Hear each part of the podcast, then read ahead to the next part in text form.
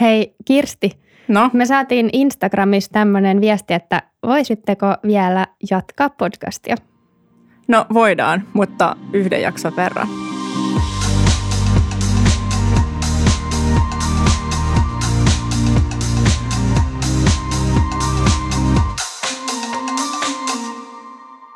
Tervetuloa kuuntelemaan Ruokarauha-podia tauon jälkeen. Me päätettiin tehdä yksi paluujakso ja täällä sitä ollaan studiossa pitkästä aikaa. Mä oon todella innoissani. Mä en tiedä muistaaks kukaan enää meitä, mutta ei se mitään. Me haluttiin tehdä yksi, yksi paluujakso. Kyllä muistaa. Siis kiitos kaikille. Me ollaan seurattu, että kuunteluit tulee edelleen joka viikko, vaikka podi päättyi jo joulukuussa, niin kyllä siellä on faneja linjoilla. Joo. Ja niille, jotka ei meitä vielä tunne, niin mä oon tosiaan Kirsti. Ja mä oon Liina. Pitkästä aikaa. Mitä kuuluu Liina? Hyvää kuuluu. Viime äh, tota, pod, podiäänitysten jälkeen olen valmistunut tammikuussa ja Onneksi olkoon. kiitos, kiitos ja aloittanut sitten psykologin työt ja hyvin menee. On ollut mukava vuosi tästä, vaikka nyt maailmantilanne onkin ollut vähän, vähän surullinen, Mm, mutta että, Jälleen. joo, mutta että hyvä, hyvä vuosi ja on ollut ikävä kyllä tähän podin pariin. Niinpä. Miten sul menee? Ihan hyvin, kiitos. Ihan hyvin menee. Mulla on nyt tämmöinen rauhoitusprojekti käynnissä, että mä yritän karsia kaikkea ylimääräistä. Mä en ole enää somessakaan. Um, eli kiitos sulle, kun, kun organisoit tämän jakson. Eipä mitään. Mites, mites tota rauho, rauhoitusprojekti sujuu? Hyvin, hyvin sujuu. Pystyy taas lukemaan kaunokirjallisuutta ja, ja, ja ulkoilee ja sillä keskittyy vähän paremmin. Joo, Suosittelen kaikille ylimääräisten ärsykkeiden. Tämä on tämmöinen ihan sairas milleniaali klisee, mutta ylimääräisten ärsykkeiden Mm. mm. karsimista. kyllä. Joo. Mennäänkö asiaan? Mennään. Me laitettiin Instagramissa tämmöinen kysymysboksi. Ihmiset sai lähettää meille kysymyksiä ja niitä tuli tosi hyviä kysymyksiä paljon. Ja me päätettiin, että tullaan tänne vastaamaan niihin. Joo. Tota, laihdutuskulttuuri oli sellainen, joka nousi näistä kysymyksistä Mm. yllättäen, Kyllä. yllättäen vahvasti esiin. Aloitetaan niistä. Näitä tuli useampi vähän tähän samaan kategoriaan. Öm, otetaan täältä eka kyssä. Miten kestää läheisen tarkka syömisen rajoittaminen ja painon tarkkailu ahdistaa? En ihmettele, että ahdistaa. Mm. Um, ei ole mukavaa seurata vierestä. Se voi olla tosi ahdistavaa, jos on itse tehnyt sen työn, että on päässyt eroon tuosta ja sitten seurata, kun joku läheinen tekee sitä samaa. Mutta tämmöisiä tilanteita tulee vastaan, oli sitten läheinen tai joku työkaveri tai musta tuntuu, että tätä ei voi oikeastaan välttyä. Mm, niin, ja sitten tosi monelle se on semmoinen niin kevyt arkinen jutun aihe. Mm. Joku syöminen, paino, dietit, niin. Niin. niin tällaiset, että työpaikan kahvihuoneessa, kun ei ole muuta sanottavaa, niin sitten kerrotaan, että mä oon aloittanut tällaisen ja tällaisen dietin. Kyllä. Ja sitten ihmiset ei ehkä ajattele, niin kuin, että se voi olla tosi haitallista. Mm, just näin.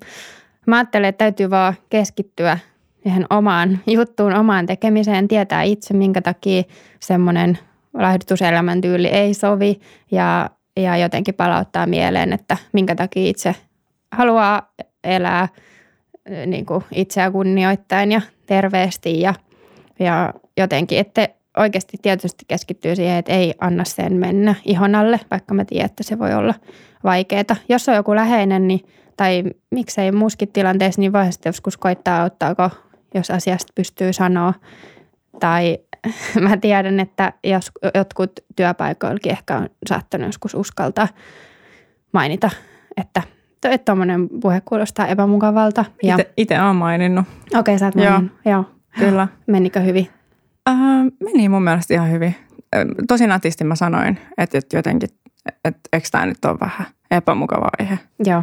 Joo. Et, et, Niin, ihan Ei, tolleenkin joo, joo. että ei tarvitse avata siinä mitään omaa ei historiaa. Että voi sanoa, että tämä aihe on vähän epämukava, että voidaanko puhua jostain muusta. Joo, ja siis mm. Niistä tilanteista voi myöskin poistua. Tietysti se on vaikeaa, jos on joku tosi läheinen ihminen Mm. ja niitä on niin kuin paljon ja toistuvasti. Mm. Ja sitten jos on huoli niin kuin läheisen voinnista, niin sitten se on tietysti haastavaa. Mutta kyllä mä oon tehnyt niinkin, että mä oon vaan siis lähtenyt. Mm, joo. Et, et mun mielestä kannattaa suojata itseään ja se on kuitenkin tärkeintä, että ei oma vointi jollain tapaa siitä horju. Mm, et Joo. kukaan ei ole niinku vastuussa silleen kenestäkään, että ketään muuta ei tarvitse yrittää hoitaa. niinpä. Joo, ja mä ajattelen, että tähän vastapainoksi voi etsiä omasta elinpiiristä tai jostain muualta semmoisia terveitä esikuvia ihmisiä, joilla on hyvä ruokasuhde ja sitä kautta saada semmoista vastapainoa tälle. Mutta mä ajattelen, että tämä on ihan hyvä taito, että oppii suojautumaan tämmöiseltä puhelta ja pysyy jotenkin, jo, niin kuin pitää mielessä sen, että on se oma juttu ja, ja tietää itse, mitä tekee ja mikä sopii itselle ja mikä ei. Koska tämmöiseltä puhelta, kuten sanottu, niin ei voi valitettavasti välttyä kokonaan. Seuraava kysymys liittyy tähän aihepiiriin myös. Miten suojata lasta tai nuorta vääristyneen maailman vaarallisilta kommenteilta esimerkiksi tämmöisiltä, joku sanoo, että kaikki täällä uimarannalla on pullukoita tai vieläkö sä otat lisää ruokaa. Mä ajattelen ainakin, että mm, tai sen huomaa sellaisista ihmisistä, joilla on niin kuin tosi hyvä pohja niiden ruokasuhteessa ja kehosuhteessa, että ne on jotenkin siinä niin kuin vankkumattomia, niin ei ne niin hätkähdä niitä kommentteja. Että jotenkin semmoisen hyvän ja terveen keho- ja ruokasuhteen luominen sille lapselle ihan pienestä asti, niin tekee siitä resilientimmän Mm, kyllä. kaikkea tämmöistä diettikulttuuria vastaan. Niin, voi jutella lapsen kanssa, että, että toisten kehoja tai ruokamääriä ei saisi kommentoida, mutta jotkut kuitenkin tekee niin. Mm. Ei mitenkään pahuuttaa, mutta ajattelemattomuuttaan tai koskaan itse myös altistunut semmoisille kommenteille. Että et koittaisi itse, itse opettaa sitä, että jokainen keho on yhtä arvokas ja jokainen saa syödä sen verran, kun haluaa. Ää, tä, tällaiseltakään niin kuin ei voi kokonaan just suojata, ettei lapsi ikinä törmäisi tämmöiseen puheeseen, niin sen takia on tärkeää, että voi sitten omalta osaltaan pyrkiä vahvistaa semmoista tervettä, tervettä ruokaa ja kehosuhdetta. Niin ja sitten ehkä pelkkä puhuminen ei riitä, että pitää myöskin teoillaan näyttää, että toimii itse niin kuin näiden periaatteiden mukaisesti, että ei kommentoi itseään omaa kehoaan rumasti. Et se on varmaan aika semmoinen tyypillinen, että äiti puhuu itsestään jotenkin rumasti ja sitten se siirtyy lapsen. Tai ei ole mikään äitien sheimaus, mutta se on vaan niinku semmoinen tarina, mitä monet sanoo, että Mm. mun äiti on puhunut aina itsestään tosi rumasti ja sitten mä aloin ajatella, että, että onko mäkin jotenkin viallinen, kun mullakin on vaikka mahamakkara tai mitä tahansa niin kuin normaalia, niin, niin että karsisi ehkä sellaisen kehopuheen, eikä myöskään kommentoi itse niin kuin sit muiden Niinpä, kehoja. kyllä. Joo. Ja tässä voi opettaa lapselle jonkun vaikka, että mitä voi, mitä voi sanoa näissä tilanteissa. Mm. Esimerkiksi, että, että joo, että aion ottaa vielä lisää ruokaa, koska mulla on nälkä tai tekee mieli. Tai että hei, että mä en tykkää, kun kommentoidaan tai puhutaan rumasti muiden kehoista. Tai... Niin, Mm. jep. Ja sitten voi itsekin ehkä paikkailla niitä. Että jos joku sanoo, että, että ai vieläkö sä otat lisää ruokaa, niin voihan siihen sitten itse sanoa, että ota vaan. Että totta kai otat, niin. jos sulla on, että sulla on nälkä ja syöt. Kyllä. Seuraavakin kysymys liittyy tähän aihepiiriin vielä. Miksi teinit elää edelleen niin toksisessa ruokakulttuurissa? Miksi, me, miksi kukaan elää? Öm, Mm, jotenkin mä ajattelen, että ei ne teinit ole niinku irrallisia mm, siitä ympäröivästä yhteiskunnasta, että ei heillä ole mitään semmoista omaa, tai to, totta kai niin kuin on omia nuorisokulttuureita, mutta ei se, tai Niin. niin. että se on heijastus jostakin arvoista, mitä niin kuin aikuiset siirtää niille teineille ja lapsille. kyllä, joo.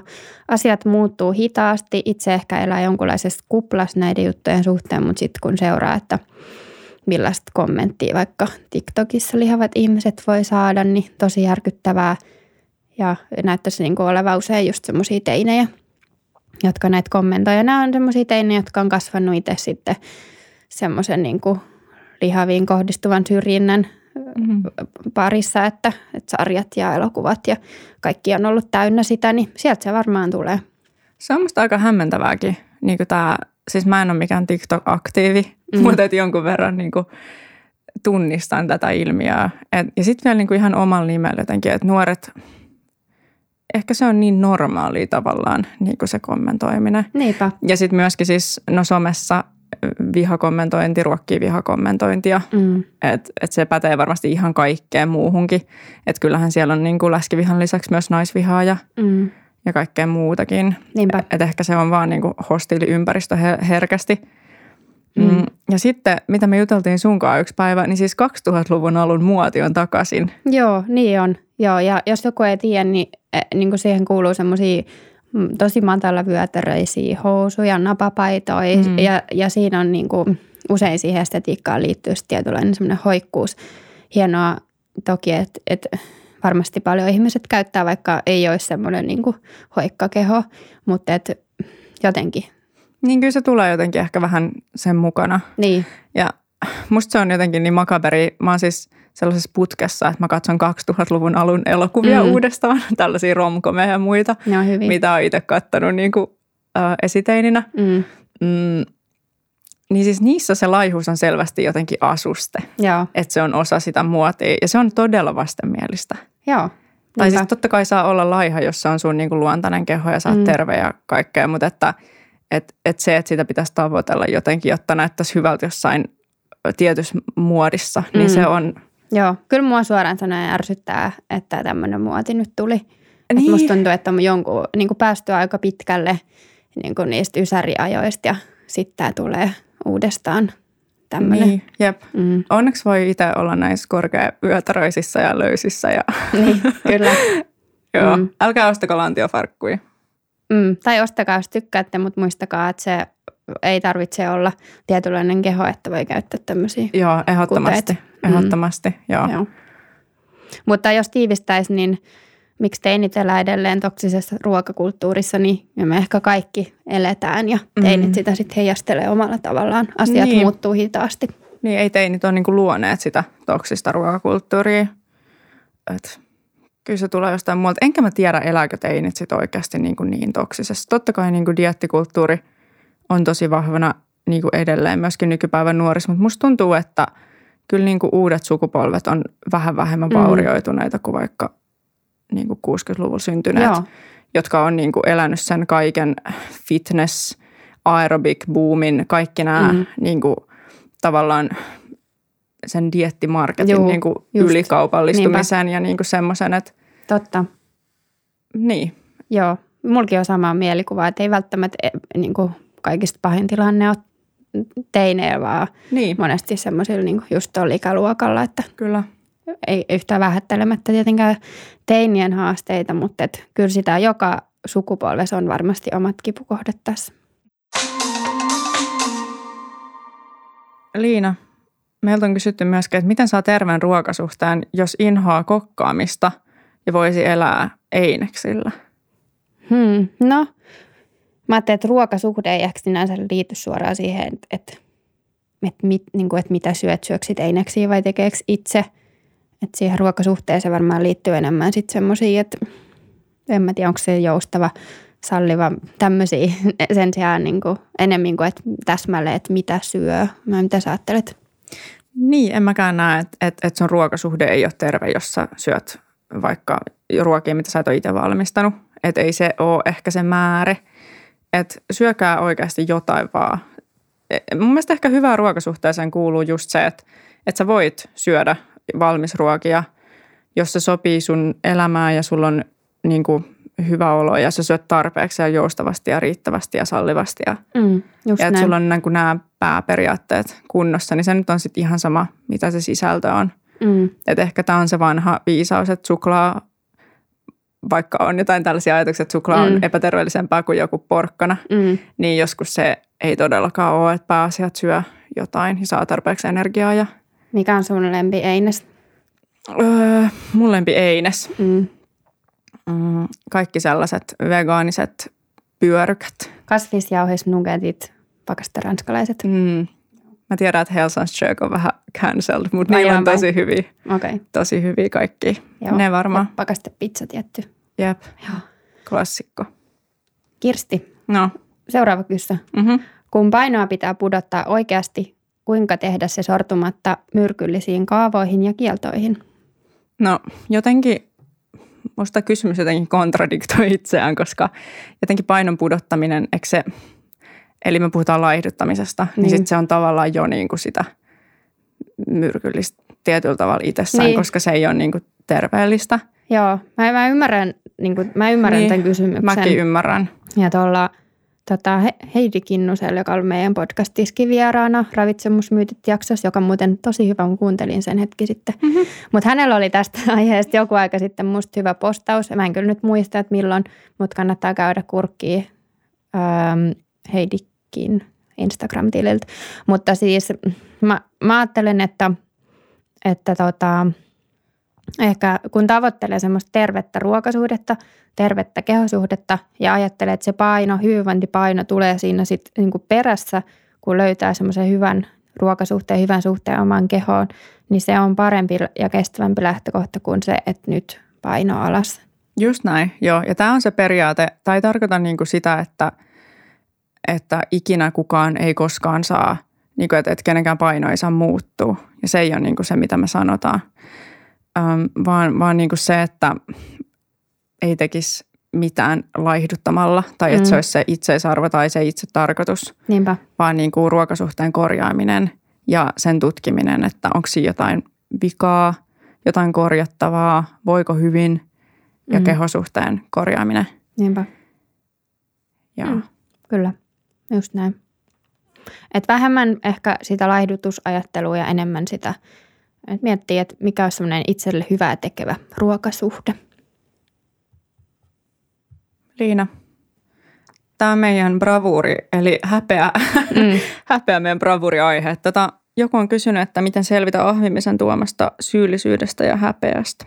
Mm, tärkeä kysymys, koska ahmimistyyppinen oireilu aiheuttaa ihan niin suotta monille häpeää – Öm, on hyvä ymmärtää ehkä sitä ahmimisen semmoista biologiaa ja psykologiaa, että se on täysin niin normaali ymmärrettävä reaktio esimerkiksi syömisen rajoittamiseen, semmoiseen laihdutuskuureiluun.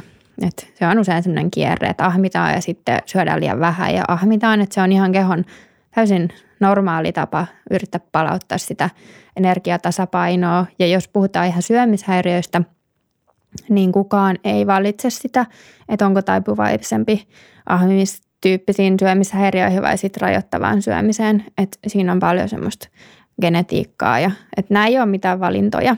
Mm. Että ahmimisessa ei ole mitään, mitään hävettävää. Ei todellakaan. Siis ahmiminen on niin kuin erittäin luonnollinen reaktio esimerkiksi aliravitsemukseen tai rajoittamiseen. Ja tosi moni sanoo, että en mä rajoita, että mä syön ihan normaalisti ja silti mä ahmin. Ja sitten kun tutkaillaan, mitä se on se normaalisti, niin siellä on tosi paljon rajoittamista. Ja se rajoittaminen ei tarvi edes olla sitä, että sä kiellät itseltäsi jotkut tietyt ruoka-aineet, vaan se voi olla myöskin um, tietynlaista psyykkistä rajoittamista, jos sä tiedät, mm. mitä mä tarkoitan. Kyllä. Että mm. et ikään kuin syö muka vapautuneesti ja syö kaikkea, mutta sitten ei kuitenkaan ehkä syö ihan tarpeeksi. Niinpä. Ja sitten on kuitenkin vähän semmoisia ajatuksia siitä, että mikä on hyvää ja mikä on huonoa. Mm. Öö, niin se on siis sellainen mekanismi, mikä kyllä ylläpitää mm. sit ahmimista.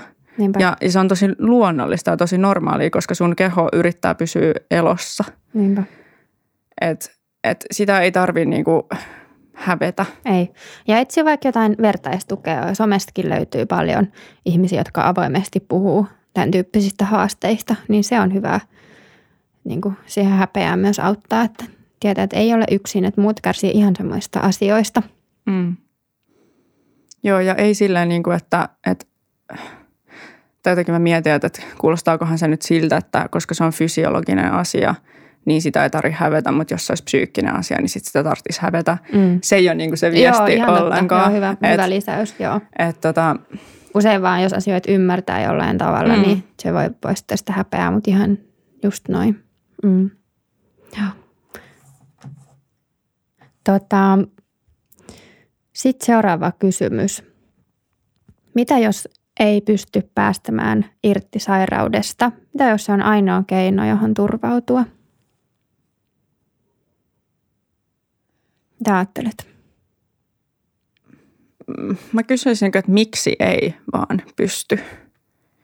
Et, mm.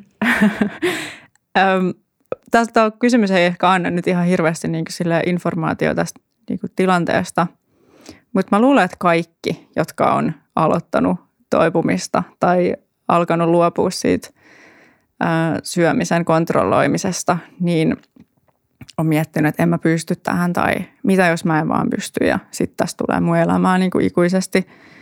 Ähm, niin kyllä mä uskon, että kaikilla on, on mahis siihen, että pystyy.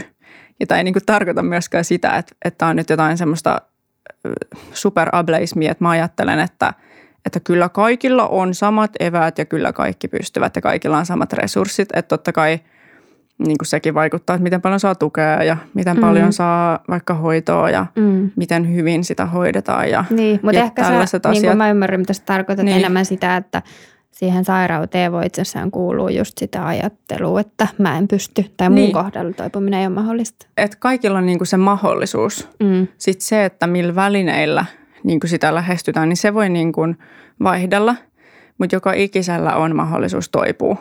Kyllä.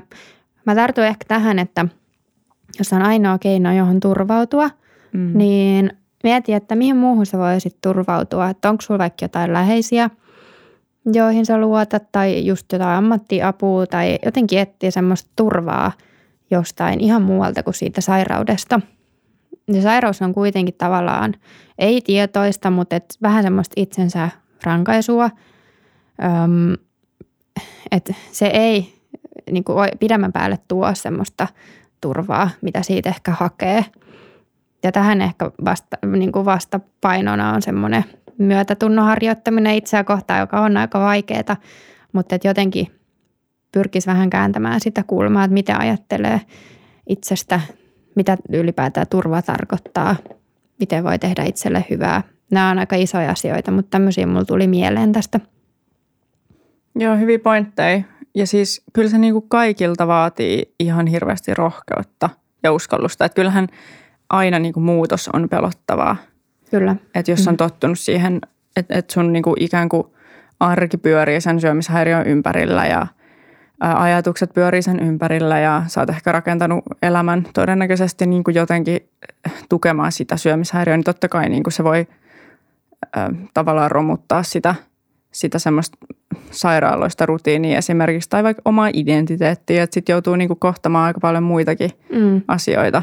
Joo, ja tässä voi auttaa vähän semmoinen perspektiivin vaihdos, että se syömishäiriöoireilu yleensä tuo sitä turvaa tai lohtuu ehkä niinku tuntitasolla tai päivätasolla, mutta jos miettii sitten vaikka vuosien päähän, kuvittelee vaikka kymmenen vuoden päähän, miltä elämä näyttää, jos on sairastanut, niin kuin sairastaa edelleen silloin ja sairastanut sen koko matkan vai miltä se näyttää, jos on vaikka siinä kohtaa jo ollut jonkun aikaa terve. Että vähän koittaa muuttaa sitä aikajännettä, millä ajattelee. Mm. Ja siis se helpottuu ihan koko ajan. Että mitä enemmän toipuu, niin sitä helpommaksi se tulee. Et, vai en mä tiedä, näetkö sen näin, mutta mm. mä ainakin ajattelen jotenkin, että, että kyllä se niin kuin helpottuu koko ajan. Mä uskon kanssa, ja tähän liittyy tämä seuraavakin kysymys, miksi toipuminen kestää niin kauan. Niin. Mitä sä ajattelet? No yleensä sairastuminen ja sairastaminenkin kestää tosi kauan. Mm. Et yleensä se on ihmisille ei mikään semmoinen, että no viime viikolla mulla tuli toi syömishäiriö, niin kuin, että ei se ole mikään flunssa. Mm. että yleensä mm-hmm. siinä on aika pitkä build-up. Niin. Että se on ollut ehkä vuosia, vuosikymmeniä. Mm. Mm, niin sekin kestää kauan. Niin se on ihan luonnollista, että sitten joku tällainen asia, mistä on just tullut vaikka osa sun elämä ja identiteetti ehkä jollain tavalla, niin sitten sit kestää myöskin luopua. Kyllä. Ja mm. tämäkään ei niinku tarkoita sitä, että, että sit voi aina ajatella, että no mun ei tarvitse tehdä tavallaan mitään toipumisen eteen, koska tämä nyt vaan kestää. Mm. Että totta kai itse pitää olla aktiivinen. Niin, joo. Mutta mä ajattelen, että kestävät muutokset tapahtuu hitaasti yleensä, mm. niin kuin psyykkiset ja fyysiset, että ne ottaa aikansa, niin saa ottaa aikansa – muutoksen tekeminen syömishäiriössä usein kuitenkin tai aina joutuu aika konkreettisella, konkreettisella tavalla muuttamaan omaa käyttäytymistä, niin se on hidasta ja se vaatii sinnikkyyttä. Ja sitten mä ajattelen myös, että toipuminen ei ole mikään mustavalkoinen asia, kuten ei sairastuminenkaan, että nyt tässä aikapisteessä sairastuttiin ja tässä toivuttiin, että se on vähän semmoista, se on monimutkaista.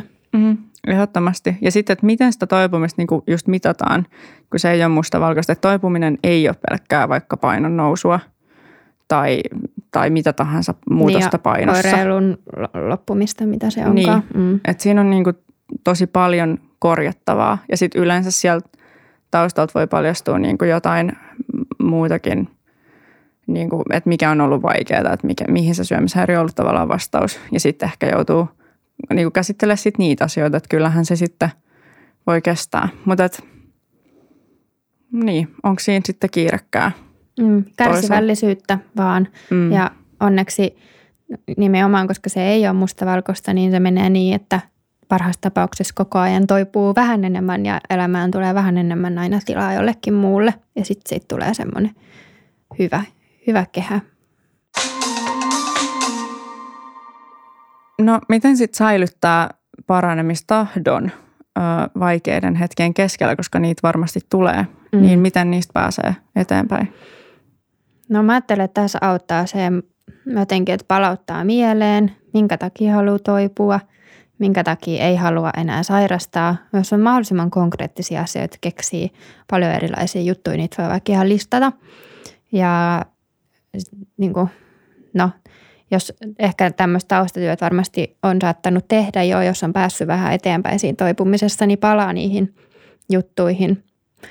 Mä ajattelen, että on tärkeää luottaa siihen, että kyllä ne vaikeat päivät, vaikeat hetket, vaikeat viikot ja kuukaudetkin menee ohi, että ei luovuta, arvostaa jotenkin sitä työtä, minkä on jo tehnyt ja sinnikkäästi vaan jotenkin yrittää pysyä. Yrittää aina uudelleen valita ne niin sanotut toipumisteot. Usein se tarkoittaa syömistä. Öm, joka päivä voi valita uudelleen, vaikka olisi välillä ollut vaikeampia hetkiä. Niin, ja sitten tarviiko aina olla niin kova paranemistahto mm. tavallaan, niin. että et, et tarviiko sen aina, että ehkä mä ajattelen, että kun se paraneminen kuitenkin kestää jonkun aikaa, niin siihenkin on ehkä pakko kehittää jonkunlaista rutiinia. Joo. Että vaikka jossain hetkessä tulisikin semmoinen, että hei, haluanko mä sittenkään tätä, mm. niin että kaikkiin semmoisia ei tarvitse reagoida. Niin, et, kyllä, et, ihan totta fake it till you make it ja sitten pitää niinku kiinni esimerkiksi vaikka ateriasuunnitelmasta, jos on sellainen, tai pitää kiinni niistä toipumistukevista rutiineista. Et mm. Mä ymmärrän, että totta kai siinä pohtii koko ajan, että onko tämä nyt sitä, mitä mä haluan ja, ja näin, mutta ehkä sitä omaa pohdintaakin voi niinku jonkun verran sitten vähän hiljentää. Joo, sitä kyllä. Toi on tärkeä pointti, että ajatusten voi antaa tulla ja mennä, ei niiden mukaan tarvitse lähteä. voit huomata, että okei, nyt mulla tulee tämmöinen ajatus, että mitä jos mä palaisin vaikka oireilun tai lopettaisin syömisen tai laihduttaisin tai mitä ikinä. Mutta mm-hmm. voit se ajatuksen kanssa kuitenkin jatkaa sitä syömistä tai jatkaa sitä, että sun, et sun ei tarvi tavallaan mennä niihin mukaan. Niin ja ei se venkslaaminen ehkä niinku boostaa mitään motivaatioa. Että tavallaan, että ehkä ennemmin se, että sit voi katsoa taaksepäin, että no eilen oli vaikea päivä, mutta mulla meni aika hyvin. Niin ehkä mä näen, että se ennemmin auttaa sit niiden niin kuin vaikeiden hetkien yli, että tulee semmoista itseluottamusta ja mm. muuta.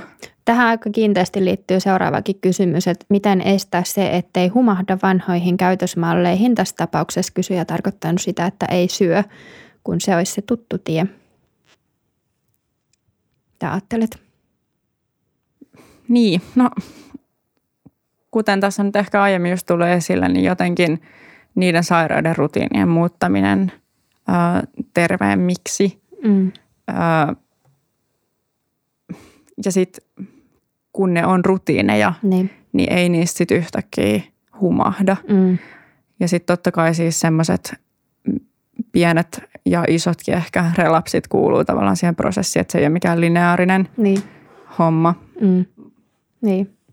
Mä ajattelen, että tässä on hyvä vähän ehkä tehdä semmoista tietynlaista turvasuunnitelmaakin, että mitä jos tulee niitä huonompia päiviä, tulee jotain hankalia hetkiä, niin mitä niissä, mihin muuhun voi turvautua, kun siihen oireiluun oli se sitten syömättömyyttä, ahmimista, mitä se kelläkin on, niin miettii oikeasti konkreettisesti vaikka, että mitä, mitä muuta, mitä mä voin tehdä, kun mulla tulee tämä olo, että voinko mä jutella jonkun kanssa, voinko mä kirjoittaa, voinko mä mennä johonkin luontoon, kaikilla on varmaan omat jutut, mutta voi vaikka listaa ihan semmoisia, että jos epäilykset mm. tulee ja tekee mieli palata vanhaan vaikeana hetkenä, niin on joku, että no mitä, mitä muuta mä voin tehdä sen sijaan. Mä kannatan aina listoja. Listat on hyvä idea.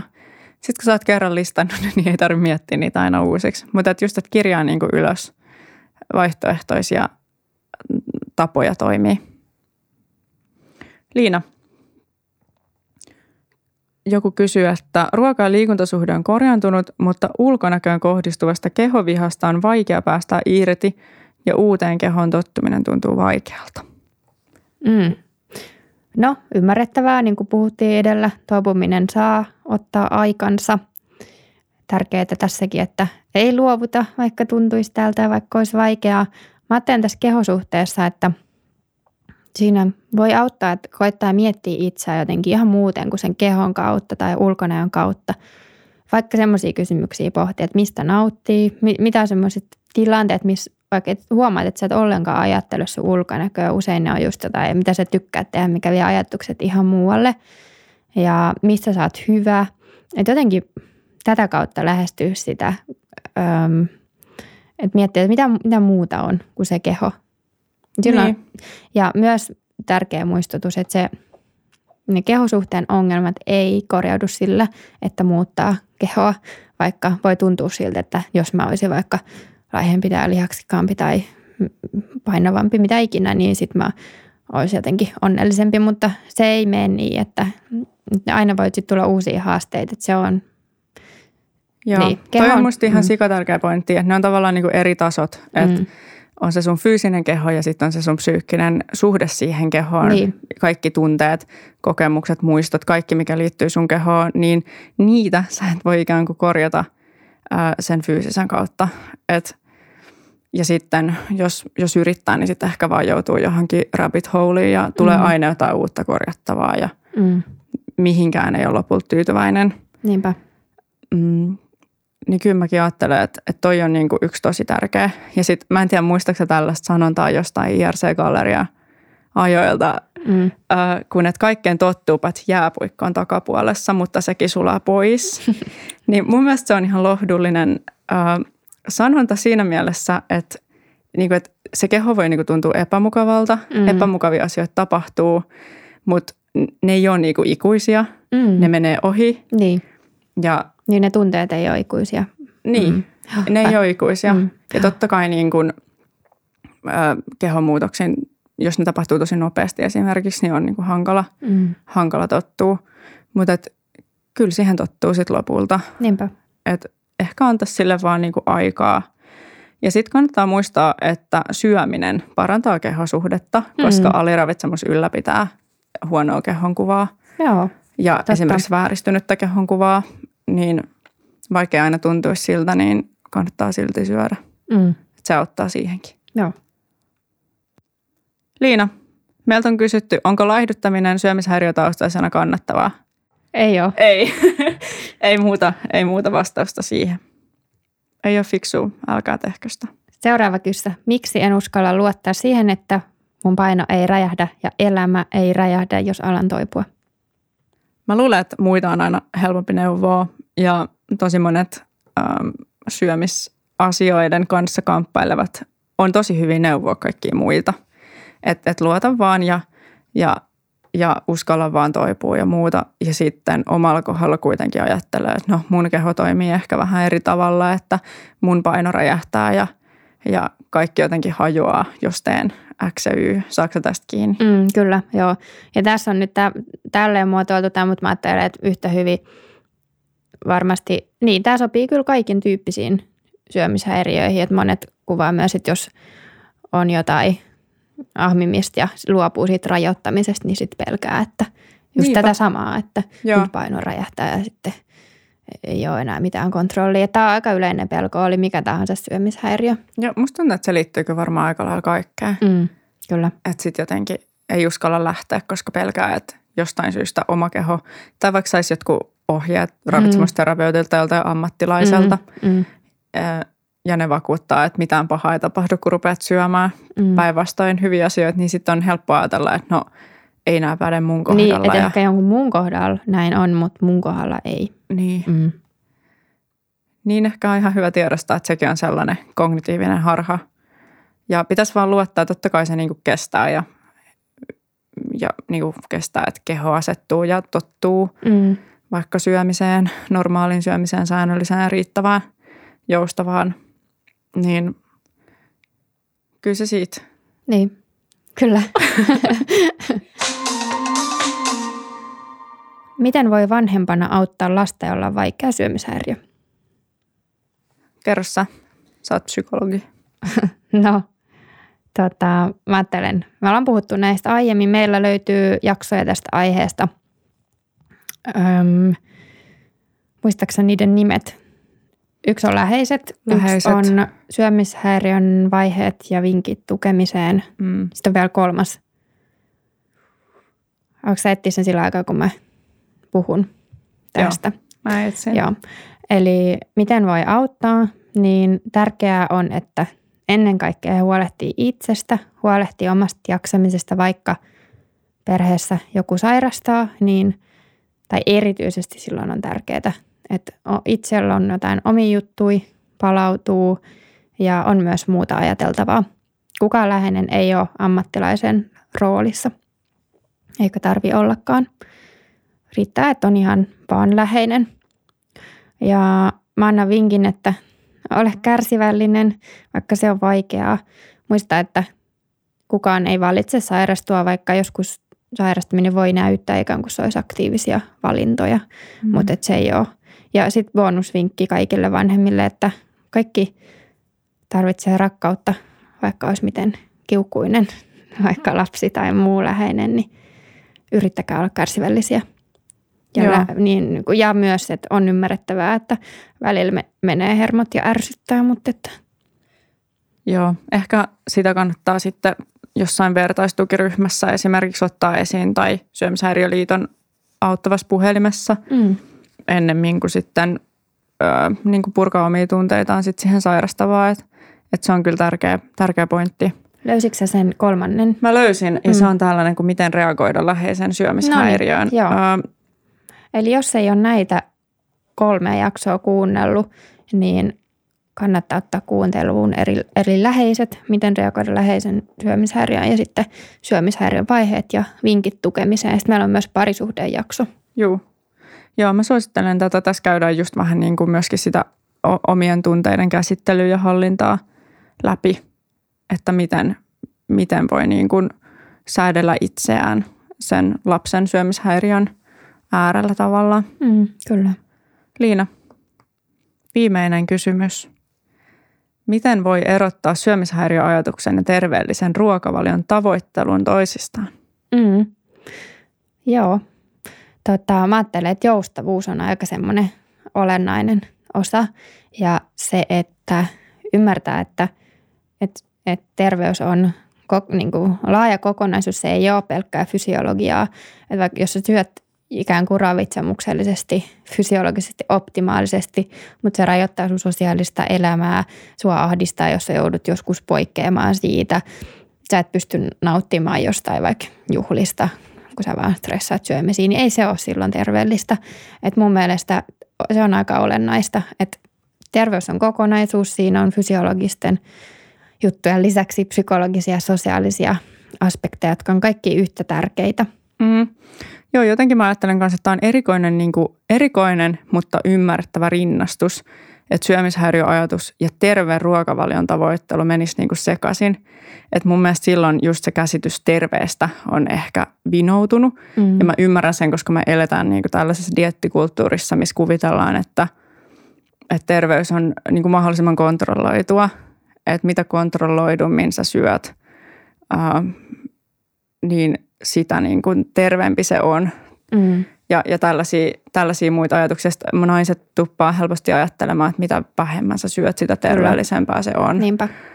Ähm, Joo. Niin ehkä jos niin kuin uudistaa oman käsityksensä siitä terveellisestä ruokavaliosta ja yhtäkkiä se tarkoittaakin sitä, että, että sä herkuttelet ja syöt paljon ja mm. niin kuin, et pidä itseäsi ikinä nällässä, etkä pohdista oikeastaan sen erityisemmin, mm. koska siinä ei ole mitään – pohdittavaa, niin silloin se ei ehkä sekoitu siihen syömishäiriöajatukseen. Just näin. Ja tästä tähän liittyen voi vaikka kuunnella meidän ortoreksia-jakson myös, mm. jossa on Lotta Harala vieraana. Hyvä että ortoreksia ei tarkoita erittäin täyd, niin kuin terveellistä syömistä. Siinä puhutaan lisää tästä aiheesta.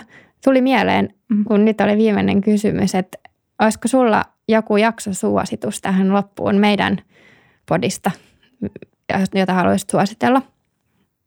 Mä haluaisin suositella meidän jaksoa, jonka nimi on Toipuminen. Mm, se on yksi meidän pidetyimmistä jaksoista.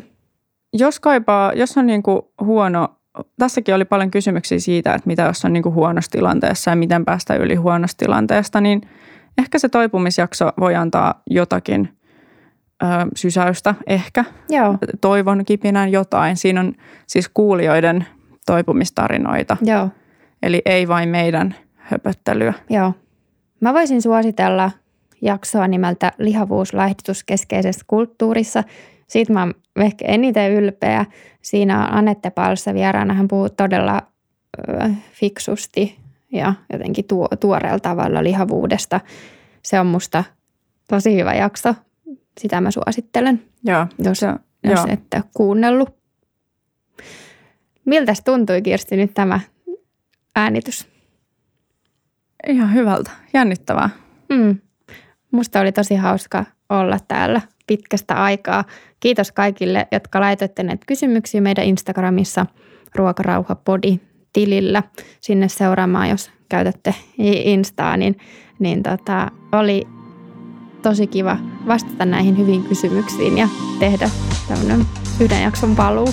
Joo. Toivottavasti tykkäsitte. Ja Instagram pysyy hengissä vaikka, ja nämä jaksotkin pysyy, mitä on mm. jo tehty, vaikka Kyllä. uusia ei tulisikaan. Joo, Kiitos Liina. kiitos Kirsti. Moikka! moi moi.